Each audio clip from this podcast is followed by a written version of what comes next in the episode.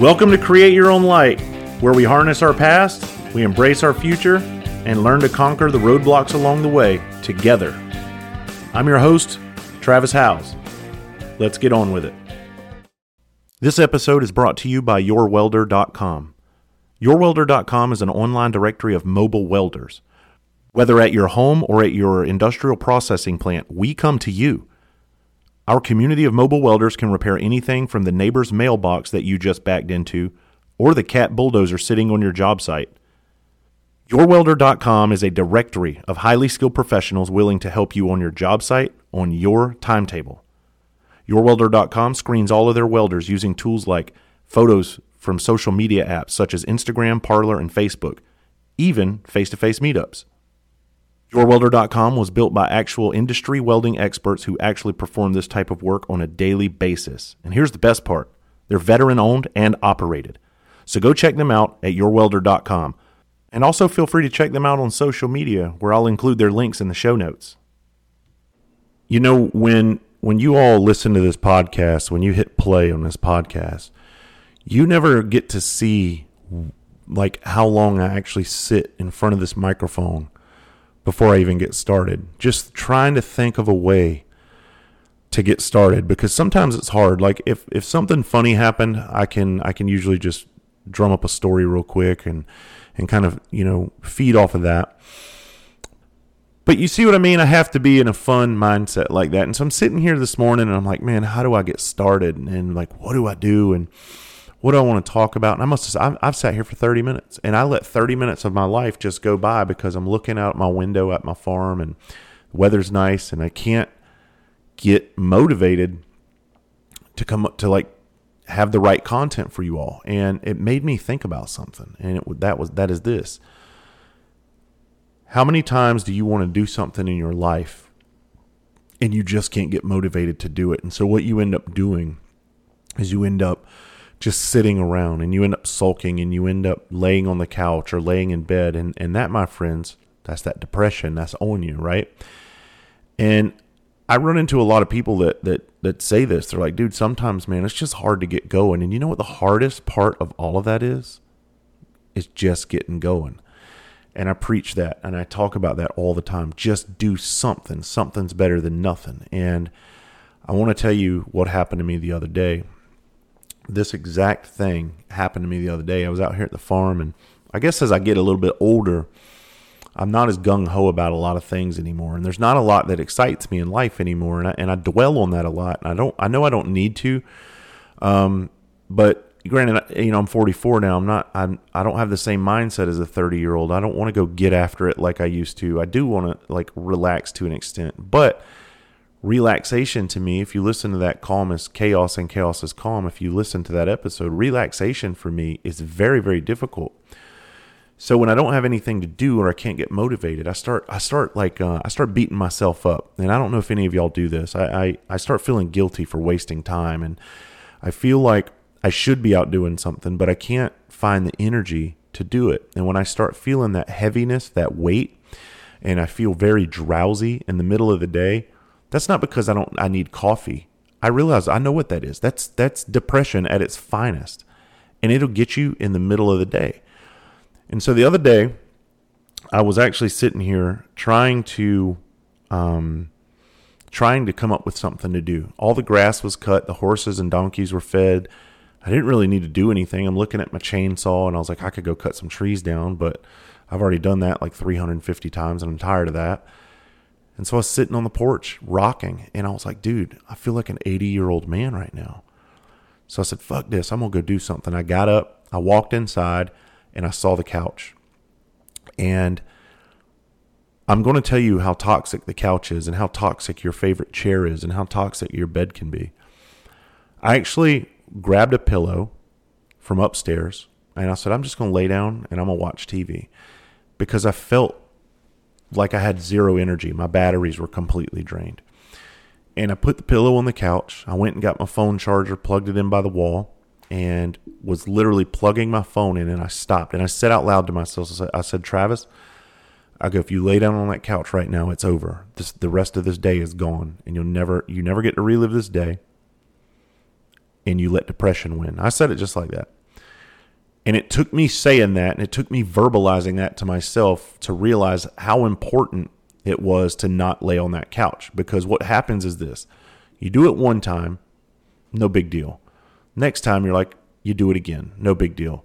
But after a while, it becomes habitual. And then before you know it, you let depression beat you every single day.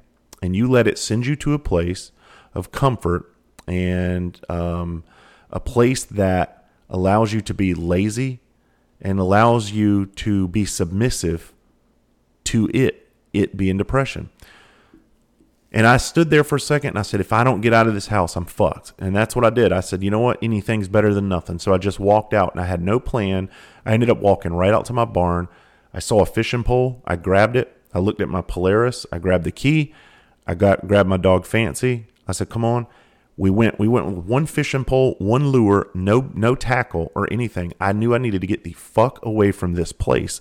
I needed to get as as away from here as quickly as possible I didn't have to have the answers, but I just needed to go. And that's what we did. We hopped on the Polaris and we hauled ass out of the driveway and we ended up we ended up fishing out of a ditch. Well, I call it a ditch. It's a it's a creek near my farm that runs underneath this little bridge on a dirt road. And we went there and me and Fancy we fished for like an hour and we had a blast. And then we got done. You know what we did after that? We rode around through a bunch of cornfields. We've spent 3 hours outside of the house. And when I got back, guess what? it was dinner time. I made dinner.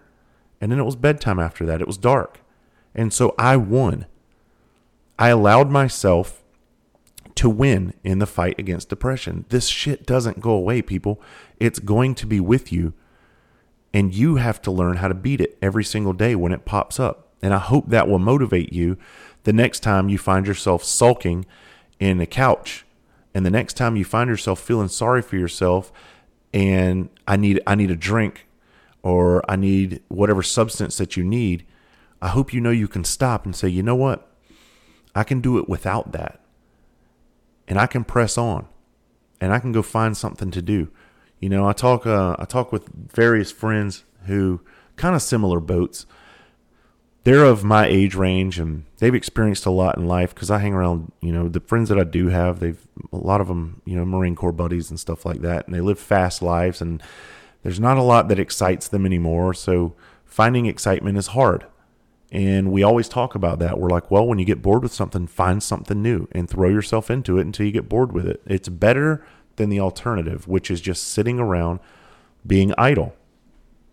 Because being idle I think that's worse than anything. I love that saying in uh, in Shawshank Redemption with Morgan Freeman. And if you've ever seen that that show, he says, uh, "Get busy living or get busy dying," and it really is true. You really, you really, when you're when you're fighting depression, you really only have two choices. I used to have a neighbor; we wouldn't see her for weeks at a time, and and when I say weeks, I mean weeks and this woman, you would think she's dead there. And we'd ask, we'd ask her daughter, we'd be like, Gracie, how's your mama doing? Oh, she's she's all right. And I was like, okay, just check and make sure that bitch is still alive. You know what I mean? Like, that's that's how bad it was. And she would just go into that house and lay there for weeks. And I remember thinking, and I was I was fighting it too. This was years ago. I mean, I'm shit. I've been fighting this for many years. And I remember thinking, if she could just get out of the house, she'd be so much better and get some of this fresh air out here and get some experiences. But she couldn't do that. And they ended up moving away, and I don't know where. I think they went to Florida somewhere. But I remember thinking, I hope that never. Uh, I hope I never become that. And I think how you become that is by just doing what I was going to do the other day. Ah, well, it's not. It's no big deal. It's just today. I'm just going to lay on the couch today, and then again tomorrow, and then again the day after that. And before you know it, it's got you, and it's got you for weeks inside of your own house. Get up, get out, and go do something. Period. Like I was starting this podcast, sometimes the hardest part is just getting started. But if you don't get started, nothing changes. And nothing changes if nothing changes. Does that make sense? Do you understand? If you keep doing the same thing over and over, it's going to be the same thing over and over. I think I think so many times we, we need the answers to everything. We don't want to we don't want to go out and experience anything because we haven't done it before and we need we need validation like when you look at reviews for things well go online and let's just say hypothetically you want you, you were thinking about going to whatever park. I just want to go experience this park. But you go on review or you go online and you start reading reviews and you start reading other people's opinions of these things. Now these people may be compl- not cut from the same cloth as you so their experience is not going to be the same. I don't want Joe Bob the banker's opinion of the park I want to go hike. But the problem is a lot of people they'll read these reviews on different things and they think, "Well, all these people their reviews don't live up to my expectations, so I'm just not going to go do that." And you may have just sold yourself short on a wonderful, beautiful experience. I used to do that all the time when I was out traveling the country all the time. I would look for different trails to hike, different parks, and I would read all these negative comments and I was like, "You know what? That's the fucking one I'm going on. I want to go there because because Joe Bob the banker said that he didn't enjoy it or for whatever reason. And I would go and I would enjoy it. And I was like, what the fuck is wrong with that guy? You know what? He was probably sitting in the parking lot in his fucking car the whole time and he never got to just get out and enjoy the peace. That or he was on his phone the whole time and he was hiking with his phone in his fucking face and he was missing all the wonderful things around him. Sound familiar to a lot of you? Put your goddamn phones down. I had a friend of mine the other day.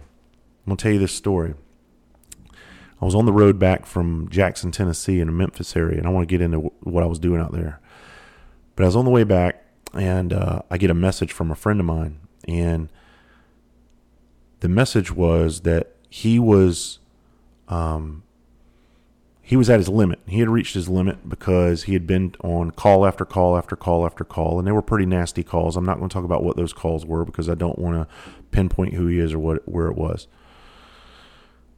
But he had reached his limit, and I told him like like I would anybody, and I said so and so. I said what you need to do right now is you need to go out and you need to go suck a dick, and that's what I said to him because that's me being me.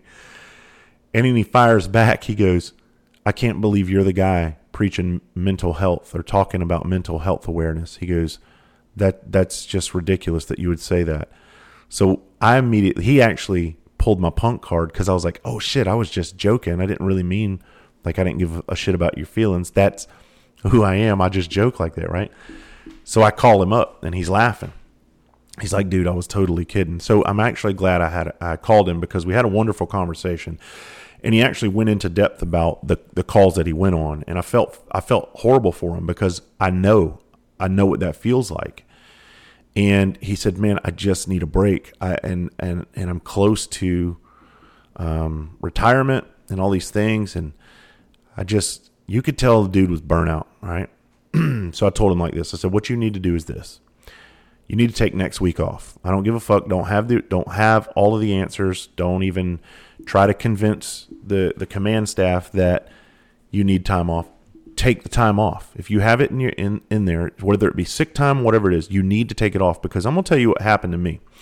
That's exactly how i felt the last day that i went to work. And i always tell people when i'm teaching courses when i'm doing post traumatic purpose use me as an example of what not to become and how not to be because i lost my career.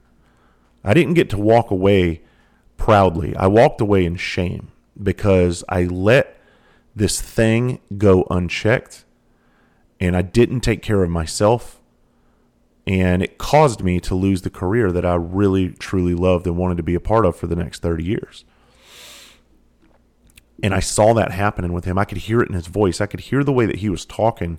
And we've had multiple phone conversations before this. I could hear his voice. I could hear the tension in his voice. I could hear his his jaws getting tense when he would talk to me. I could close my eyes and picture him sitting there rubbing his hands together, pinching his fingers between one another, um, squeezing his hands like when he's talking when you're very anxious and you're upset and you're you're just mad at the fucking world. I could feel all that coming through that phone. And I told him I was like, dude, you may not realize how how important these next words I'm going to tell you are because you may have never been there. And he told me, I've, I've never felt like this way. And that's what happened to me. I never felt that way. And I went to work anyway. I told him, I said, if you don't take the next days off, a couple days off, if something happens to you, you're going to regret it because take it from a guy who's been there. And we had, you know, we talked about that for a minute. And uh, he texts me later and he says, Yeah, you know what? He says, I, t- I took a day off. I took the week off. And he says, Man, I'm feeling so much better now. And he goes, I was being short with everybody around me. And I felt like that was going to carry over, obviously, to the workplace. And it would have. And I said, Good. Now, while you're texting me right now, throw your fucking phone in a drawer because I also saw he was uploading some stuff to social media, which tells me he's paying attention to what's going on in the world. When you get like that, when you get to that point, you have to unplug because you got to take all of the toxicity out of your body. When they go to work on operate on somebody with cancer, they don't just try to cut a little bit of the cancer out. They try to cut all of it. And it's like I talk about in post traumatic purpose, how I talk about our brains being a sponge with, um, or excuse me, how our brains are a water balloon when we deal with a suck it up mentality. I go through all these different things that a water balloon goes through when you're filling it up, filling it up. And if you never offload, if you never take that water balloon and squeeze that water with water was the trauma, if you never squeeze it and let some of it out, ultimately, what's going to happen is your balloon be in your brain. It's going to fill to capacity and it's going to bust. And that's what happened to me. So, what he needed to do was offload all of that trauma, all of that toxicity, and take a break and do what we call decompress. You don't just decompress a little bit, you have to decompress all the way so you can be as healthy as you can possibly be when you return to duty.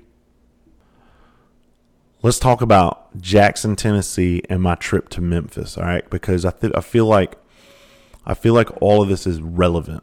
Uh, so I was fortunate enough to be a part of the 89th Firemen's Association um, conference in Jackson, Tennessee, this uh, last week, and what it was was firefighters not just firemen. That was the name that named it 100 fucking years ago. So they just decided to not change it. So before you attack me, it's firefighters and firewomen. Listen, this is I'm just calling it what it's called. All right, and they're going with their their history, and they're just it is what it is.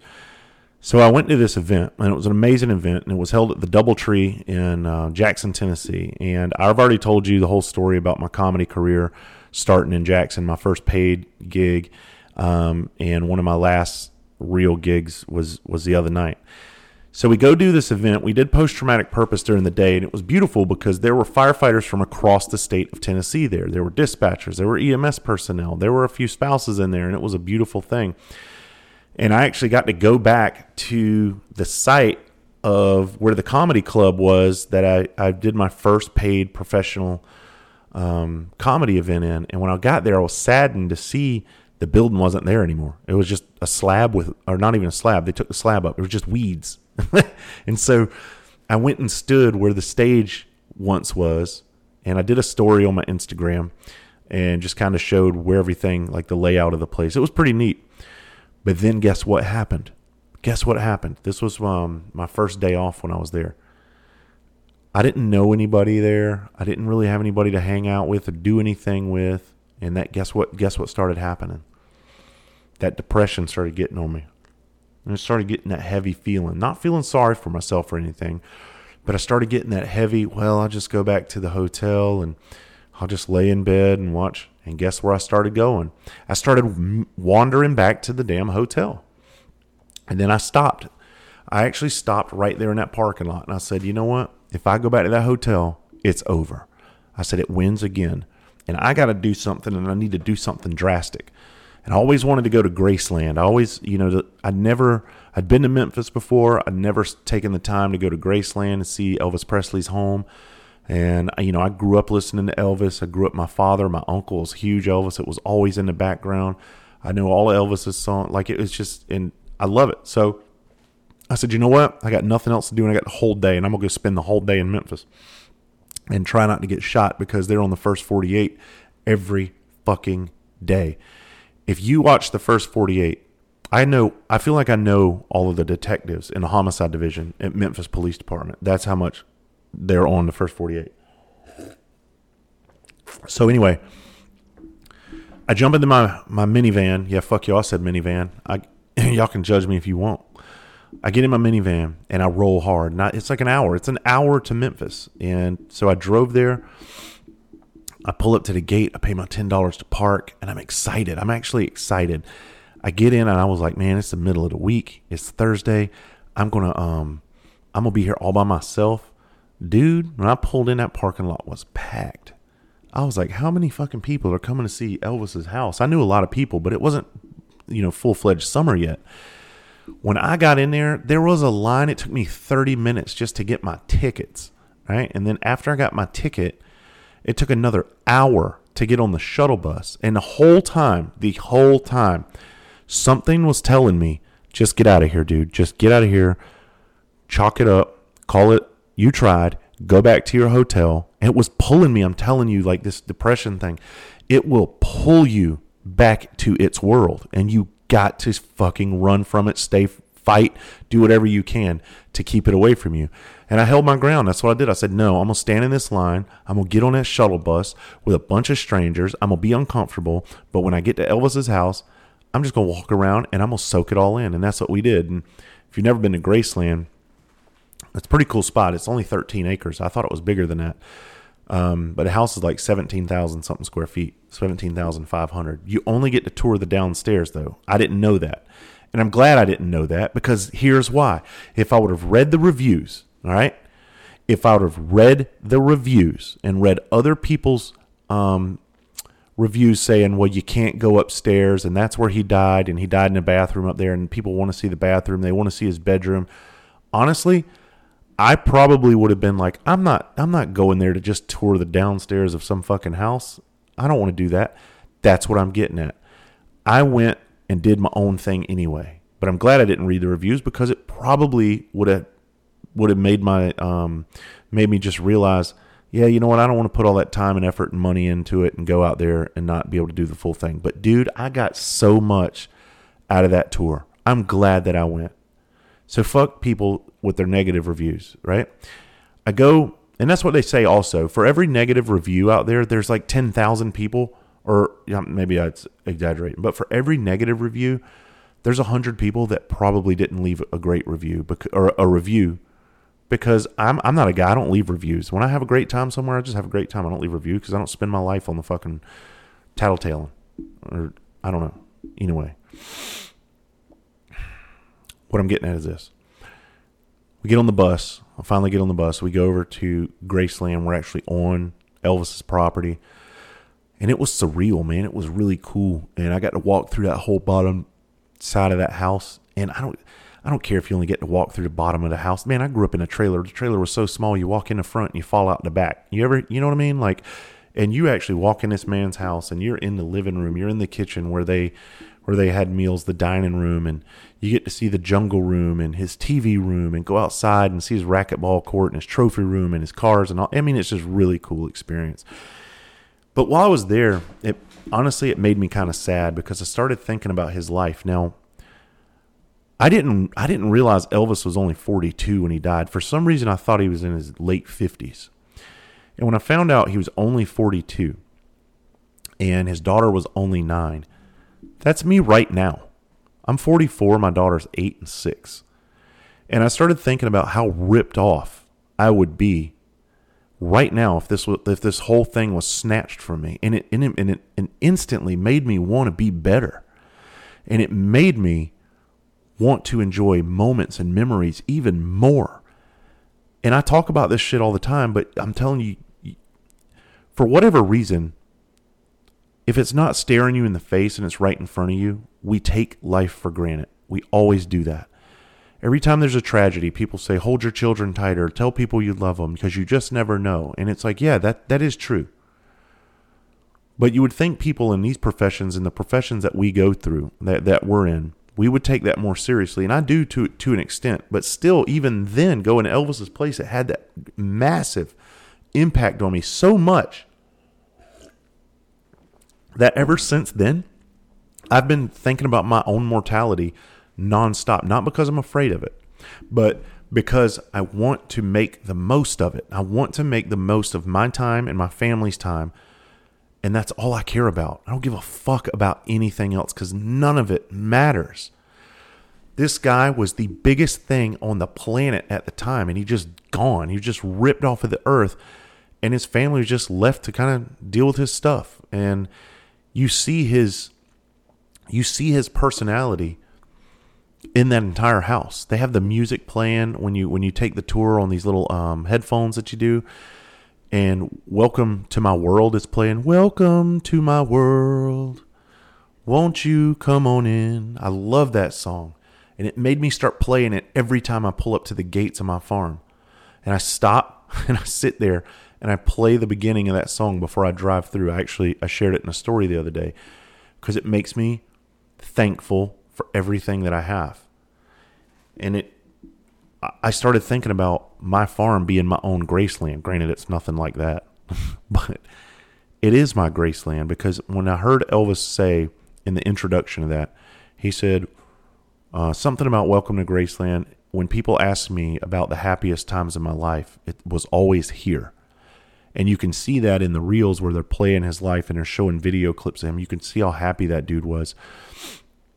But in the same sense, I think about because I start thinking about it in, in a more um, cynical way.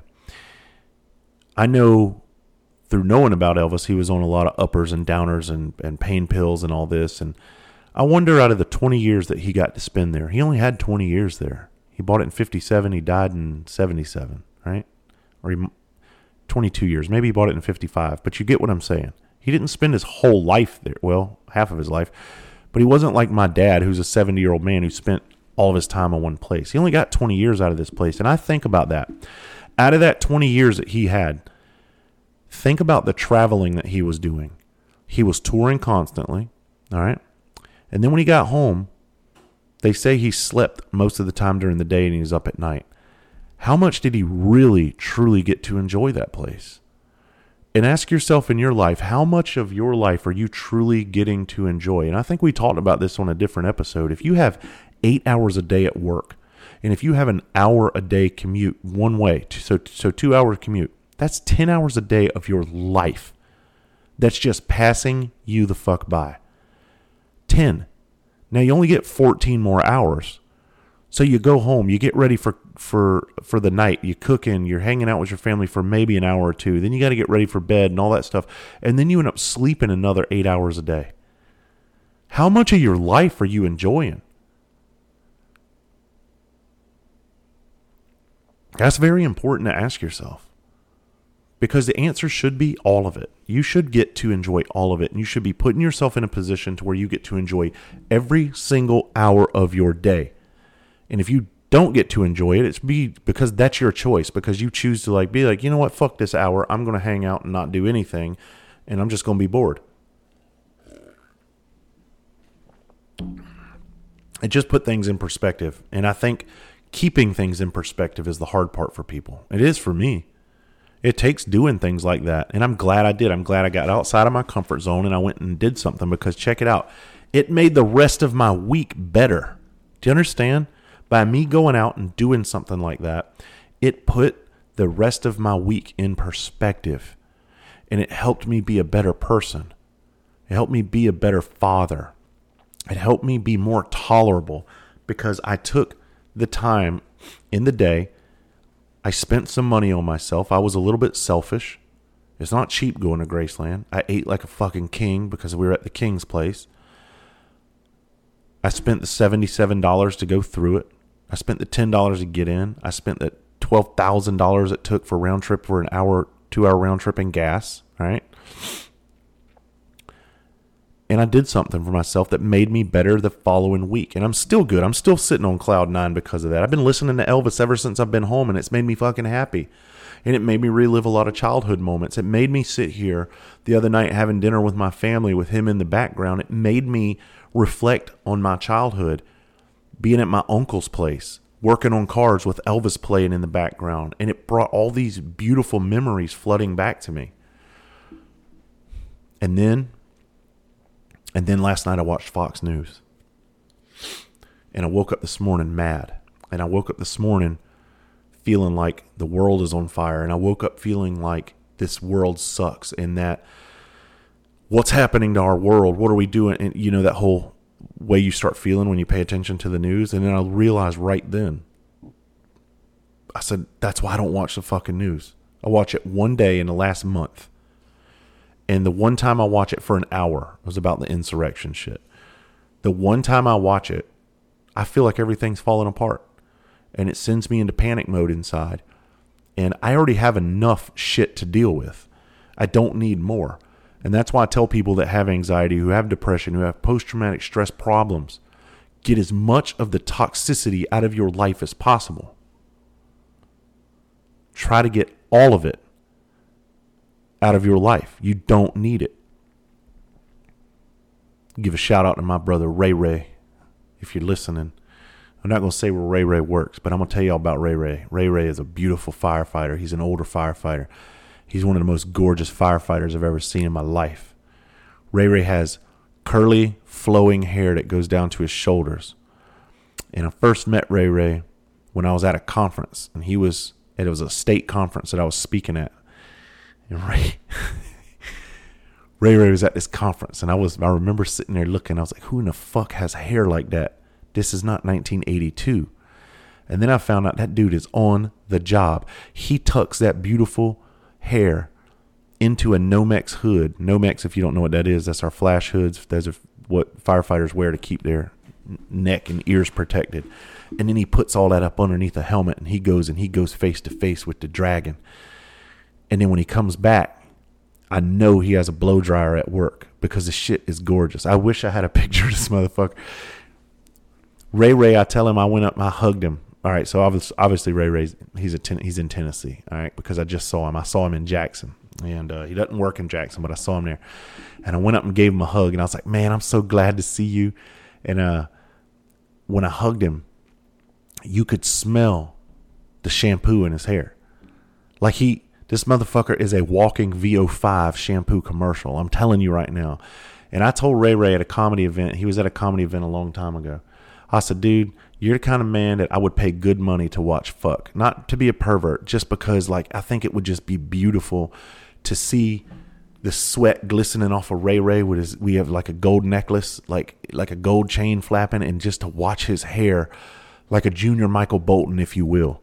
Just get after it. And I just I don't know, I think it would be like poetry in motion. So Ray Ray, it was good to see you, my man. Um if you're listening, I don't know if you are or not, but if you're listening, I'm glad I texted you last night because I got your number from somebody else, and uh, I was thinking about you, man. I just wanted to check on you, but I love you. I always talk about hypervigilance and how exhausting it is. I was on my way back from uh, from Jackson last week, and I stop at a Subway, and I just want to enjoy my sandwich. And I was like, you know what? This is me being me. I don't like being around. Um, chaotic environments anymore, right? Because of the hypervigilance, because it, I don't get to relax. And I said, you know what? I backed my car, my my minivan. I know y'all hating, but I backed my minivan into a very strategic location within the parking lot to where I could see the entire parking lot who was coming and going, and I had multiple um, routes of uh, egress, so I could get out of there if needed be. Am I overthinking it? Yeah. but this is true. This is this is this is how hypervigilant people live. I walk in the subway and I said, you know what? I'm gonna force myself to sit here today and eat because I was planning on going and eating in my van. I don't like to eat when I drive. So I sat down in subway and I was eating and of course I was watching the door and I'm about halfway through my sandwich and I see a man walk in and you don't know these days, you just don't know. All right? I see this man walk in and I'm watching him. I am criminally profiling the man. All right. I do that with everybody I see. I'm just watching and I'm seeing your mannerisms. I'm seeing how you carry yourself, how you prevent, how you present yourself. Um, I'm watching your clothing. Um, that's what police do. You can't take it out of them. That's that's a survival instinct, right? I said criminally profiling. It's no different than an animal, a deer, profiling a human. They know we're fucking dangerous. You ever watch them when you walk near them? They're gone, right? They know we can hurt them. They don't give us an opportunity. So watch this man walk in, And it was just like the Arby's incident a long time ago that I talked about on this podcast and uh, when I was in Chattanooga, Tennessee. So I'm sitting there and I notice on this man's right side, I see I see his shirt bulging. Dude, I'm I'm a huge Second Amendment guy. But I'm also like, carry your shit. If you're going to carry your shit, the whole point of carrying a concealed weapon is so nobody knows you have it. And it's almost like the dude was carrying it so people would know. And, and I saw how bulky it was. And I knew, I was like, that's a 45 all day long. And I wasn't going to say anything. But I start walking out the door and he's coming out too. And I go, What you carrying? Are you carrying a 45? And he looked at me. He goes, How'd you know? And I go, Well, that's all it could be being that big underneath your shirt. And he goes, Well, you, you're right. It's a 45. And I like it because of this. And then he started going about the knockdown power and all this. And I was like, Fuck, now I'm in a conversation with this toolbox. But what I'm getting at is, what if, what if that guy would have come in there to cause everybody harm? Okay. There were other people eating in there. You know how many other people knew that that man had a weapon on him? Zero, other than me. I was the only person that knew that guy had a weapon on him. And if I wouldn't have been there, if people would have walked in to a spotlight, if he'd walked into a spot like that and wanted to do harm, nobody would have been paying attention and they would have been victims, just like that. What makes you a victim is your lack of situational awareness. I'm not saying that everybody that has situational awareness is never a victim, okay? But the chances are, are fucking less likely if you if your head's on a swivel. The the downside of that is it's exhausting. So, where's the trade off? It's exhausting when I'm sitting down with friends or family trying to have a meal, and that's all I'm thinking about are the threats. I don't know how to not be like that. I'll talk about that in post traumatic purpose. It wears me out, um, and it wears everybody else out around me because you, you just can't have fun and you're constantly on edge. I don't know, I don't have an answer for how to not be hyper vigilant. But then I think about it, I'm like, would I rather be this way or would I rather be unknowing? And I can't answer that either because I think unknowing and and living my life like there's no threats out there maybe it would be fun.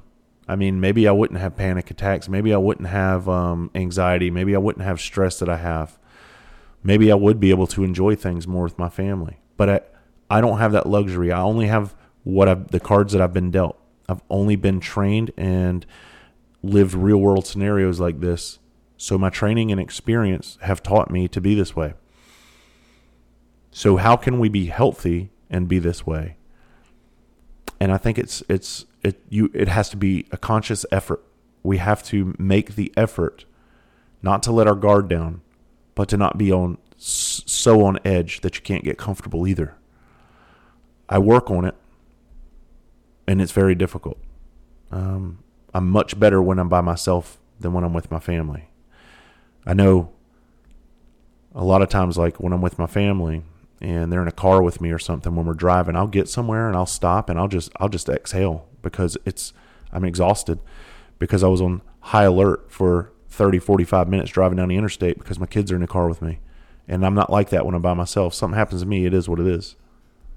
But when I get to where I'm going, I'm like, I can actually take a breather. I want to, I want to talk about being in the moment and, and living in that moment because it's so important for me to be able to live in moments and not have that fear. The other day when I was fishing on the bridge with my girls, we're in the middle of nowhere. We're in the country. All right.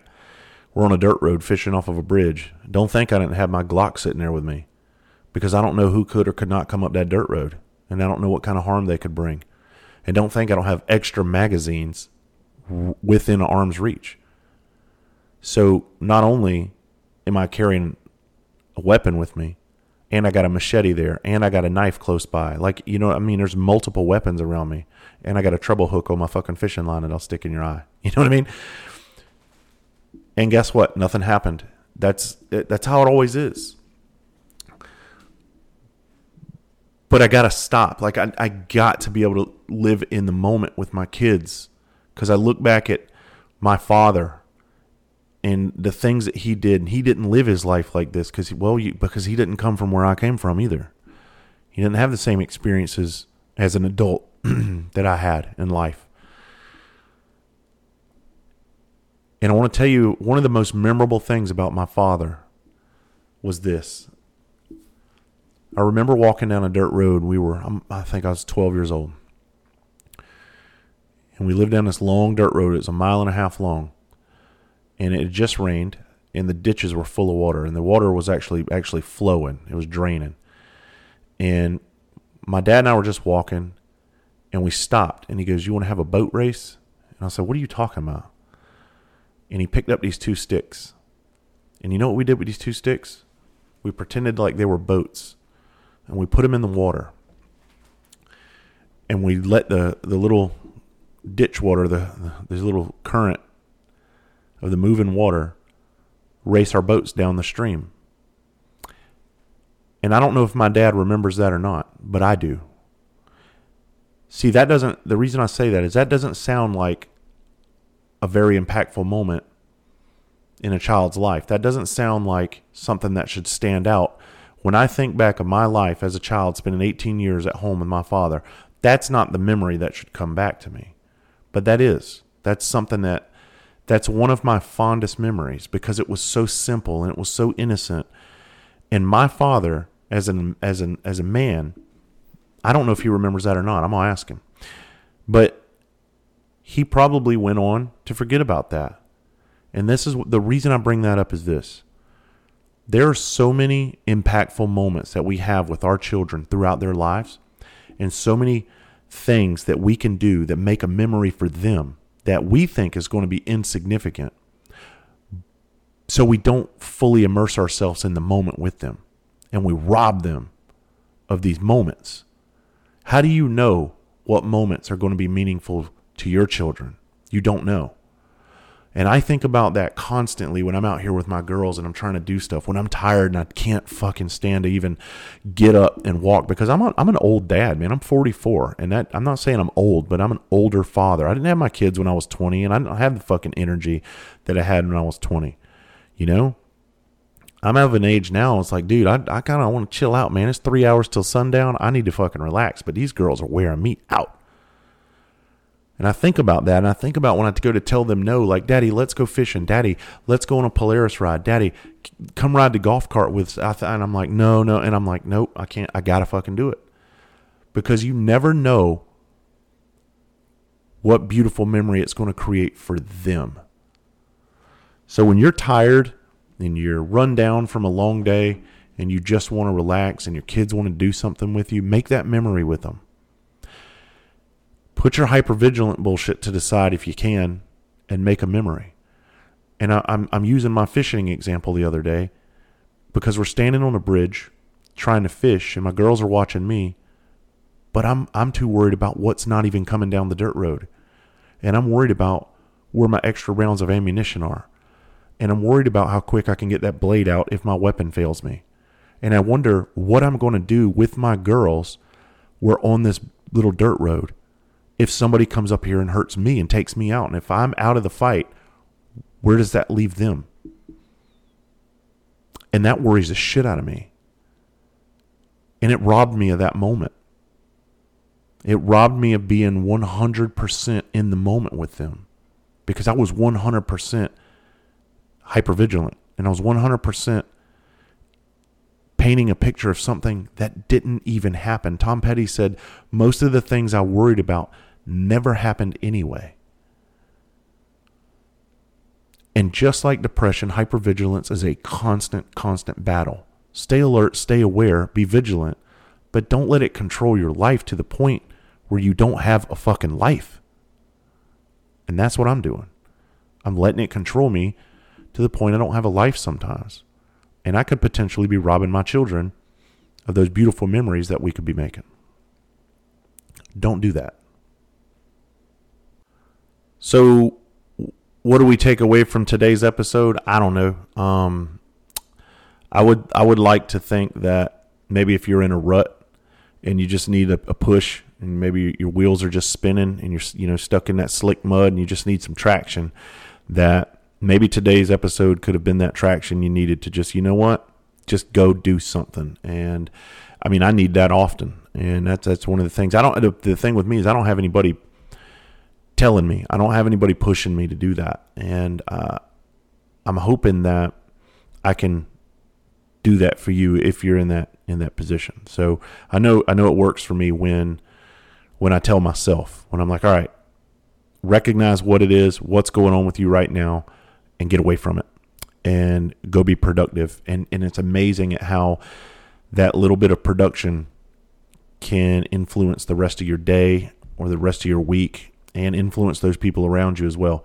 So get after it. Don't look for all the answers. You don't have to have the answers. Just go go do something. All right? I love y'all. Thank you.